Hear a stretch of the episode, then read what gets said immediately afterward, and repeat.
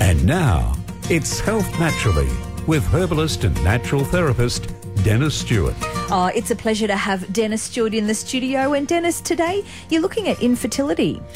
Look, we are, Sarah. It's a fascinating topic, and people might say, well, why would you be interested in infertility with using herbs? Well, there's a few stories to be told about the role of herbal medicine and its effect on some levels of infertility. And I know mm. that you've been uh, discussing uh, a couple of different herbs, slippery yeah, elm and golden yeah, seal, yeah. but you're looking at a different one today.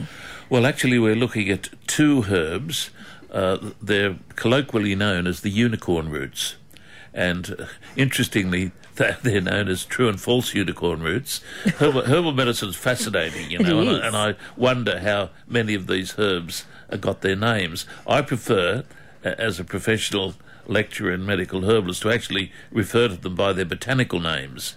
So when we talk about uh, false unicorn root, uh, it's known as Chamaelirium, and when we talk about true unicorn root, it's known as Aletris. They're the botanical names, but true and false unicorn roots uh, is is a, is a nice way of referring to probably the most significant bracket of remedies in Western herbal medicine that are used to address multiple problems associated with the female reproductive system, but in particular being able to address some levels of infertility associated with the female reproductive system. And I have gone on record for many years, and I still would argue it, that Western herbalism has never had two better herbs to use in addressing some levels of female infertility than the two iconic remedies true and false unicorn root. Hasn't modern medicine treatment made uh, natural medicine outdated or hmm. unnecessary? Mm. That's a very good question. And the first thing I would say is that uh, uh only a, a, fool or a quack would say that, that herbal medicine is the answer to infertility. That is absurd. When I talk about um, natural treatment for infertility, what I'm talking about are conditions uh, relative to the application of natural medicine and usually conditions uh, that have been well profiled medically and usually conditions that are what we might refer to as being associated with a functional level of infertility. That is, the, the person has been well investigated, uh, and frequently there can be found no explanation as to why a pregnancy hasn't occurred. And this is very disconcerting for many couples. Now, in this area particularly, um, I have found over very many years, uh, herbal medicine particularly utilizing the iconic American herbs, true and false unicorn root, have been sometimes remarkably successful in um, producing a pregnancy where couples for many, many years have, have been in despair because of, after having spending, spent many, many thousands of dollars in attempting to fall pregnant via the mainstream, nothing has occurred. Now, this is no criticism of the mainstream when uh, patients presented my clinic with infertility, the first thing I do is screen those patients because I do not put myself out to be an obstetrician, gynecologist, um, or anything else. I screen those patients, and the first thing I ask, and the first thing I would suggest to couples that are having difficulty conceiving, is that they have an understanding medically as to what's going on. And I believe it's it's improper. Perhaps that's going a bit too far, but it would be my opinion. It is improper for uh, practitioners outside of the mainstream to begin to treat this condition unless patients have been well and truly profiled and screened medically and have been uh, seen to be uh, beyond, if you like, what modern medicine can offer them.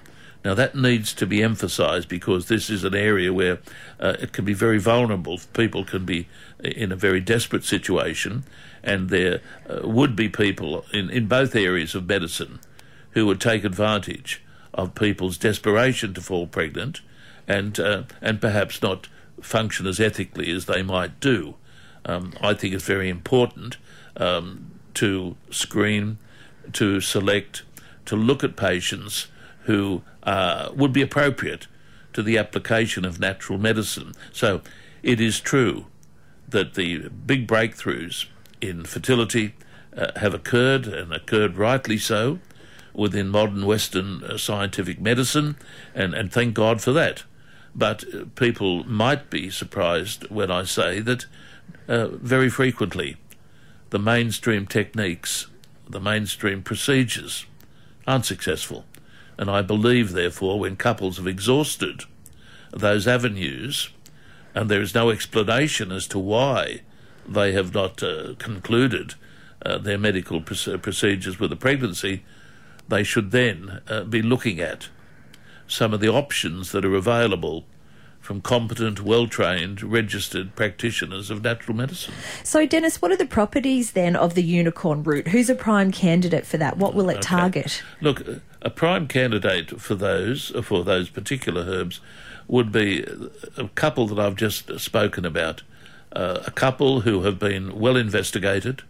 Uh, the the male partner has undergone all the appropriate uh, testing, sperm tests as we call them. Um, there's nothing uh, gross there that explains uh, their not being able to conceive. In other words, his sperm profile is good. And the woman has been well and truly investigated. She has been shown uh, to have no endometriosis. She's been shown to be ovulating regularly. There is no obvious abnormalities associated with her reproductive system. This is a classic case, or I call it a classic case, uh, what I would uh, term um, functional infertility. That is a case that is very, very responsive to a herbal medicine treatment frequently led by the true and false unicorn roots. And I would say, I would say that unless those herbs are represented in Western herbal medicine formulations, uh, in my opinion, the formulation would be somewhat deficient. And this is what worries me that uh, the, the perhaps scarcity of the iconic American selection may, in the near future, compromise our ability to be able to help people with fertility problems. Now, Dennis, you were in a unique situation uh, with the herbal mm. treatment when you came back to Newcastle in the 80s, and it ended up having international repercussions. It, oh, a, oh, a, this is juicy. It, it's a very, very fascinating story. And again, it tends to indicate and emphasize that area of female infertility that herbal medicine uh, best services. I returned from from uh, Sydney uh, I um, um, closed my Wahroonga practice and decided to come back to Newcastle and began practice in Church Street. And I can remember in in that uh, practice, very early in the practice, a, a, dear lady presented who had been desperately trying to fall pregnant for quite a few years. Her husband had been able to father children to a previous uh, wife, so he was no problem. Unfortunately, this dear lady, uh, who was being well managed by excellent uh, gynecologists, had a major problem with endometriosis. Now, mm. endometriosis is a, a major cause of female infertility, and to explain very briefly to the listeners, endometriosis is essentially um, endometrial tissue that has escaped and has infested, as I call it, other parts of the reproductive system, which in this case had caused major problems in her fallopian tubes, and after numerous treatments with appropriate medication and some treatments in seeking to clear uh, the tissue, uh, no success. And th- this was very distressing. In fact, uh, in, in desperation, I would suggest, the dear lady presented to my Church Street practice, and, um, and I was able actually to uh, look at the report, and the report essentially said that one of her fallopian tubes was entirely occluded or blocked. The other one, the other one was so severely occluded or blocked that it was unlikely that it, it was functional. And um, interestingly, her own her own obstetrician gynecologist concluded that in the absence of, of uh, their approaches being able to help, it was reasonable, that was the terminology that was used, it was reasonable that she should seek uh, to find alternative procedures. Um, and this was interesting. So I took on the, the, this case, which was one of the, I felt, felt one of the most difficult ones I'd uh, treated at this stage, and the result was was very pleasant. The result was a, a pregnancy which defied, I mean, defied all the possibilities. This should not have happened. Uh, the lady was not a young woman, very compromised reproductive system, endometriosis being the main problem.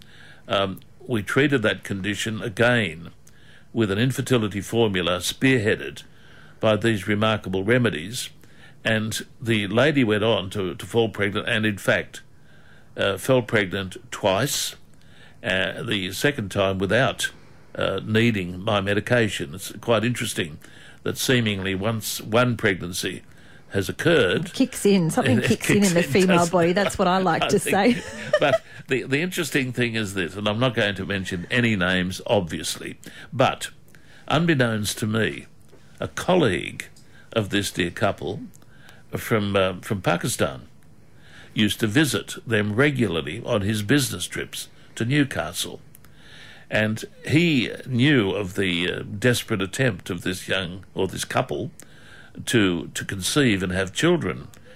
Interestingly, uh, they also knew of his situation, inasmuch that his dear wife, uh, back in Pakistan, uh, a woman in her forties, had been for years trying to fall pregnant unsuccessfully. And in some cultures, that is uh, somewhat disappointing, more disappointing perhaps than what it is in a Western culture. So, unbeknownst to me, and this should not happen, but it did happen, unbeknownst to me, he took back to Pakistan a significant quantity ah. of what I call my fertility mix.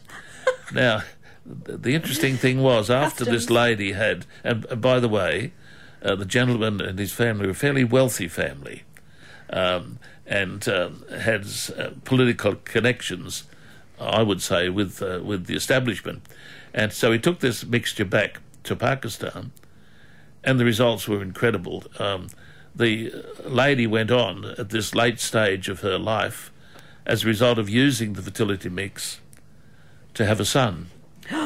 and uh, uh, uh, that that son now uh, is obviously a man. He's probably now I don't know, probably in his forties, maybe a bit more. But he's uh, he he lectures now in the United States. But the interesting thing was that after utilising this medication to treat his wife or to help assist his wife in a pregnancy, uh, I was requested on numerous occasions to forward more quantities of the fertility mix to his family who were scattered around the world. And I have a photograph uh, which is in my rooms of one of the last photographs I saw of this this man, this dear man, who in fact turned out to be a delightful friend. He was he was um, he was a, a practicing Muslim, and he knew that I was a practicing Christian, and we linked hands with what we could agree on the truth of the one God. He died, unfortunately, of cancer, but before he died, he wrote a lovely email to me thanking me uh, for what the, what I had done for his family and um, thanking me for his friendship. Lovely story. And thank you uh, for waiting so patiently. Phil, you're in Bonnells Bay and you've got a question for Dennis Stewart today.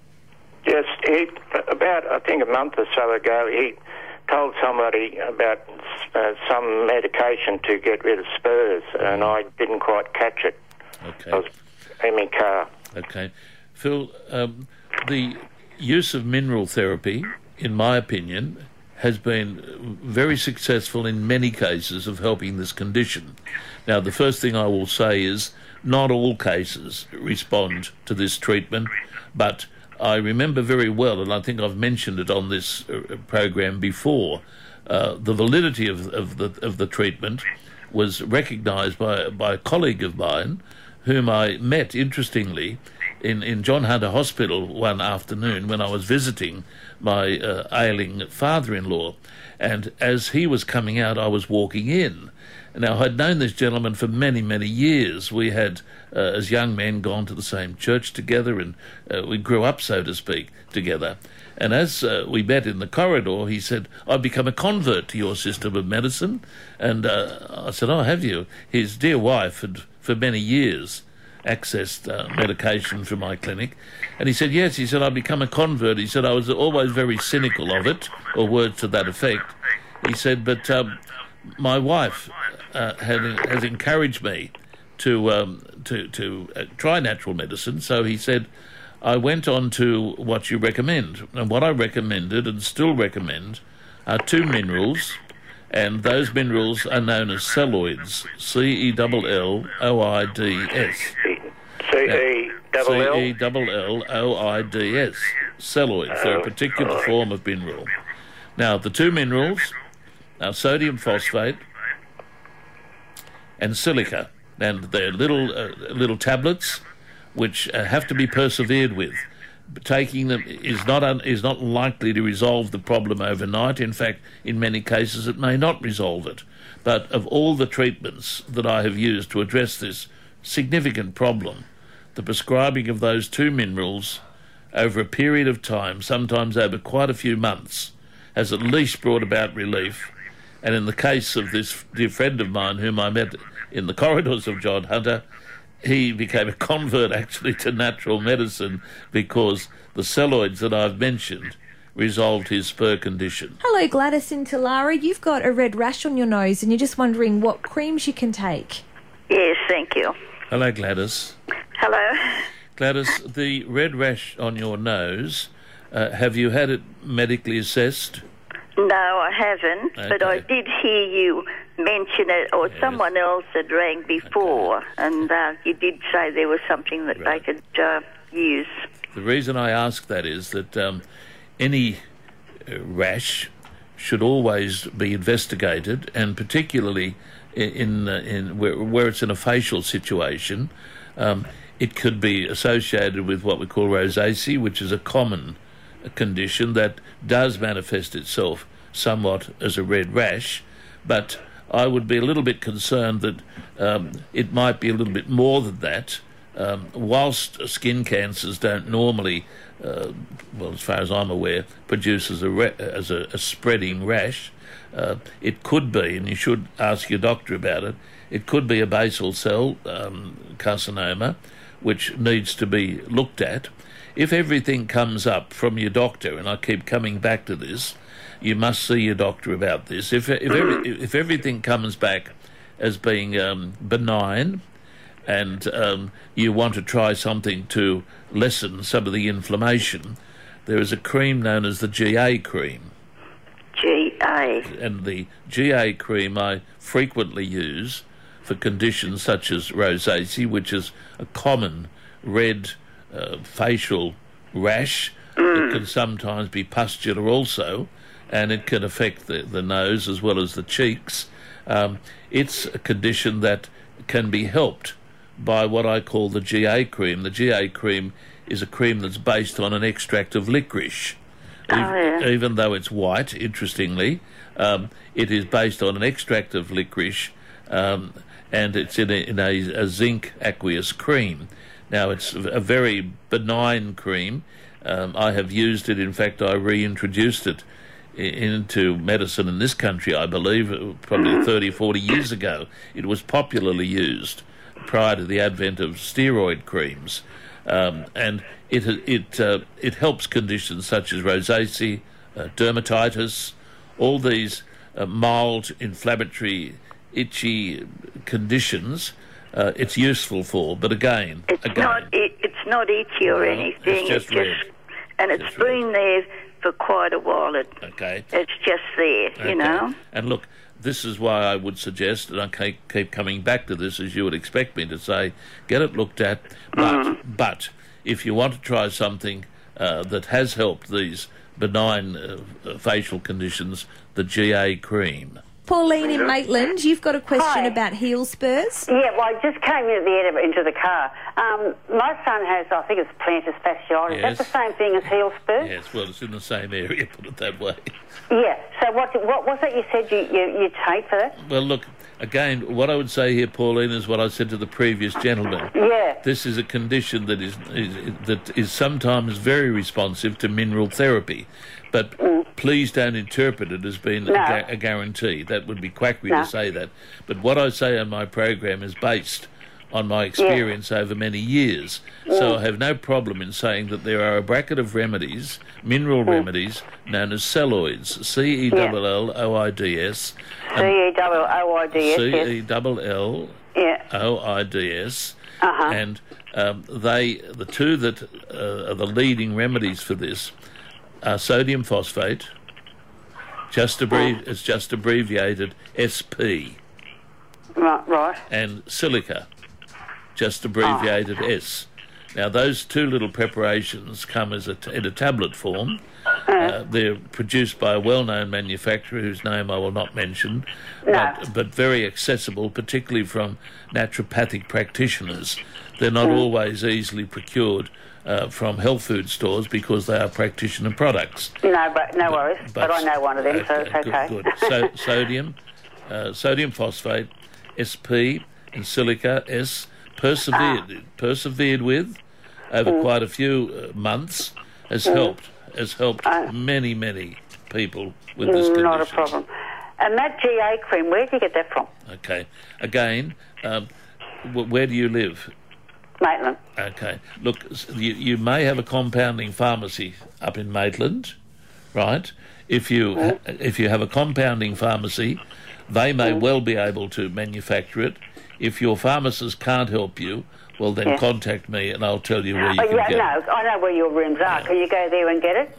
Um, it's best best for me not to to go there. Contact your compounding pharmacist, and from there you you work out what you want to do. Four nine two one six two one six is our number today. Uh, let's go to Graham now. Graham in Lake Munmorah, you've got nerve pain in your finger. Yes, that's correct. Yes. Hello, how are you? What's what's the basis of your nerve pain? Um, about four or five months ago, I was opening a, a big tin of Milo, and the aluminium foil at the top cut my finger. Oh, Okay. the Milo gets Just us every only a little cut. Yes. There was nothing, but then ever since I went to my doctor, and she said, "You've cut the nerve, and it's going to take 12 months to heal." I, I would I would have to agree with your doctor. I, I don't think there's any um, fast way uh, uh, to uh, to happen with this. Um, I don't think herbs or the application of herbs uh, Right. could speed the process. I think your your doctor's on the money, so to speak. Time is Oh, okay. Ti- yeah, ti- it's just so time- painful. time is the great healer in most of these situations, but um, Right. I don't think there's anything that I could confidently recommend for you to use that may may ease it. Oh, okay. As I said, it's just so painful at times. It throbs. It's almost unbearable. But then it goes again. You know what I mean? I do indeed. But look, It's uh, not- if, it's I, not all the time. if I knew that if I knew there was something that uh, I could confidently recommend to apply topically to ease Right. the pain, I would reckon I would recommend it. But uh, but worries. unfortunately, I can't. Um, No. Yeah. Graham, who Go on. opened your Milo tin after your injury? That's a big concern for me. Do you still get your cup of Milo? Yeah, I did. I kept. I just. I, I ripped it off in the end. Well, there wasn't much of a cut, but you know what I mean. But just ever since then, oh my god, yeah, Oh, terrible. what a Never bummer. mind. So time, Dennis. Time is the answer there. Let's go to another caller now, and don't forget if you want to uh, ask Dennis a question, we do have a free line, and we have five minutes left. So get in nice and early. Four nine two one six two one six. Kerry in Maitland, a, a question for Dennis today. Oh, where is Hi. she? Oh, there she is. Yeah. I'm here. Hi, Dennis. Hello, How are Kerry. you? I'm very well, Kerry. How are you? I'm very well. Good, um, good. I have been to your offices before a long time good, ago. good. Um, I have stenosis of the spine. Yes. I'm having surgery for it, Yes. and I was just wondering the um, uh, uh, the stuff that you've suggested for spurs. Yes. wh- How, is that would that be suitable for that, and how does it work? Look, I'd be I'd be surprised if it was suitable for that, and I, I wouldn't recommend it to you.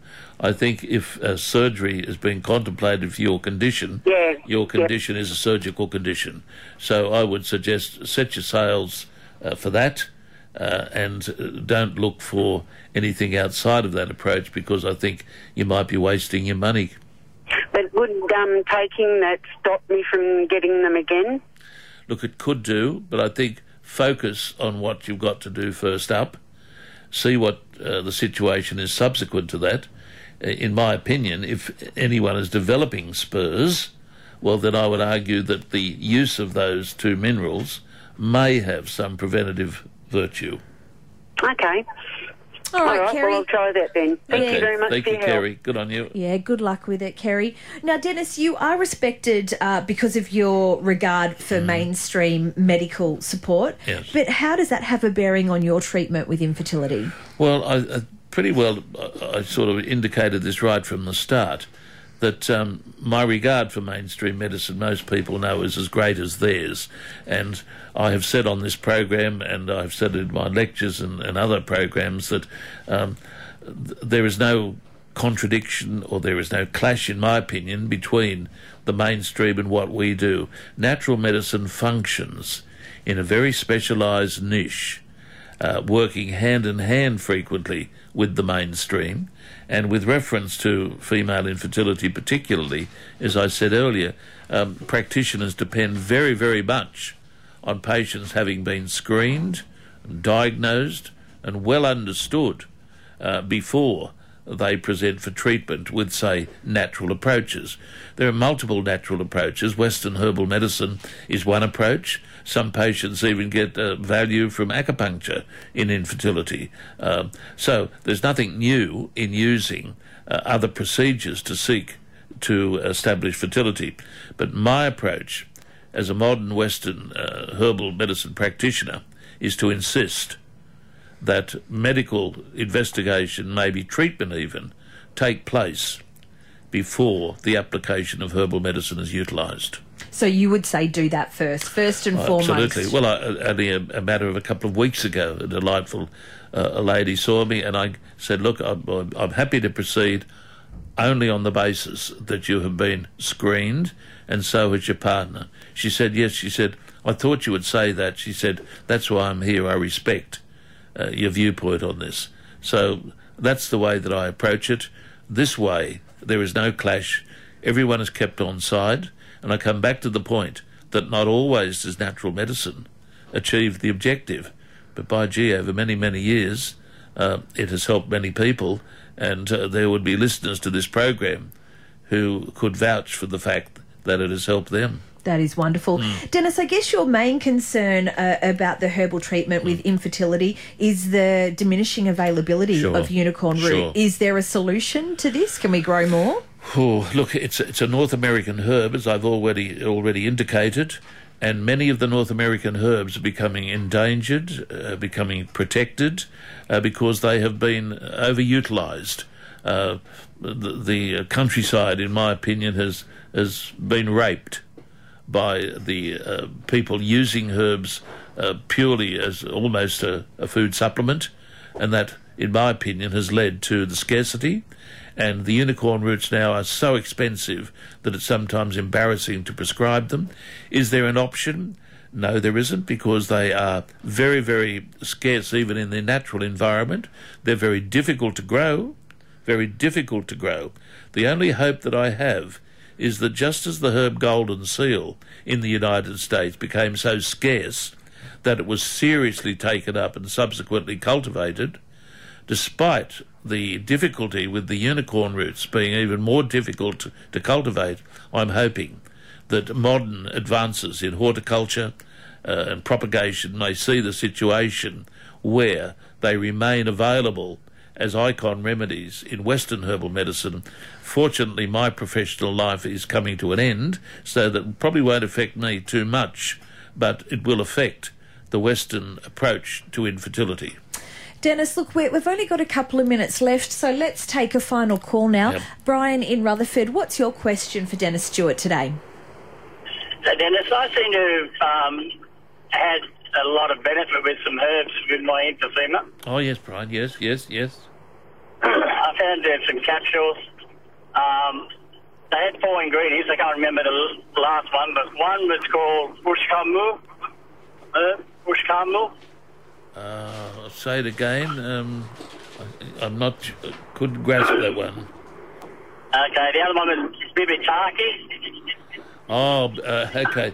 Bibitaki. You're, you're, you're talking about an Ayurvedic remedy. Very good. You're talking about Ayurvedic herbs from what's called the Ayurvedic medical tradition. Yeah, yeah, possibly, yeah. and- I remember reading up on that. Yeah. The other Uh, one was Tulsi. Um, Yeah, yes. Tulsi. Yep, yep. They're they're distinct remedies from India, which form the Yeah, basis, India, which form the basis of Ayurvedic medicine, and they have a relationship to respiratory conditions. Yeah, I found uh, pretty good success with these, and it greatly improved my uh, lung function. Now, isn't that great? Isn't that great? Uh, really good they are. So I've recommended to a couple of people on some of these forums with COPD and that. Oh, that's wonderful. Um, and uh, a couple got back to me and said yes, they've, they've um, responded well to them too. So That's good, isn't Obviously, it? that's that's with no other ailments like heart conditions, anything else. If, if it's purely emphysema, yes. and yes. I've gone I've gone from stage four on the gold system, um, 28% lung function. Yes, My last reading was 69%, that's good. and they gave me some spraying between tests, and it jumped to 79%, which the doctor thought was amazing. That's great, isn't it? That is well done. some really well good done. feedback. Uh, Dennis, we are just about out of time. Uh, thank you so much for coming in today. Some Mm. Well, really had a good interesting time. stuff there. And I was asking you off air uh, of these patients that come to you, once they've been screened, Mm. they've sought traditional medicine, you have a pretty good success rate of, of uh, getting couples that family thereafter. Look, I think we've got a bit of an advantage in as much as a lot of the hard work has been done. we, we, we do pretty well, let me just emphasise that. We don't win everything, but we win a few. That is wonderful. Dennis Stewart, thank you so much for Thank coming you. in today. That is Thank you. Health Naturally. Thanks for listening to this podcast from 2NURFM at the University of Newcastle. Topics range from gardening to health, well-being, pet care, finance, business and travel. You'll find them all at 2NURFM.com.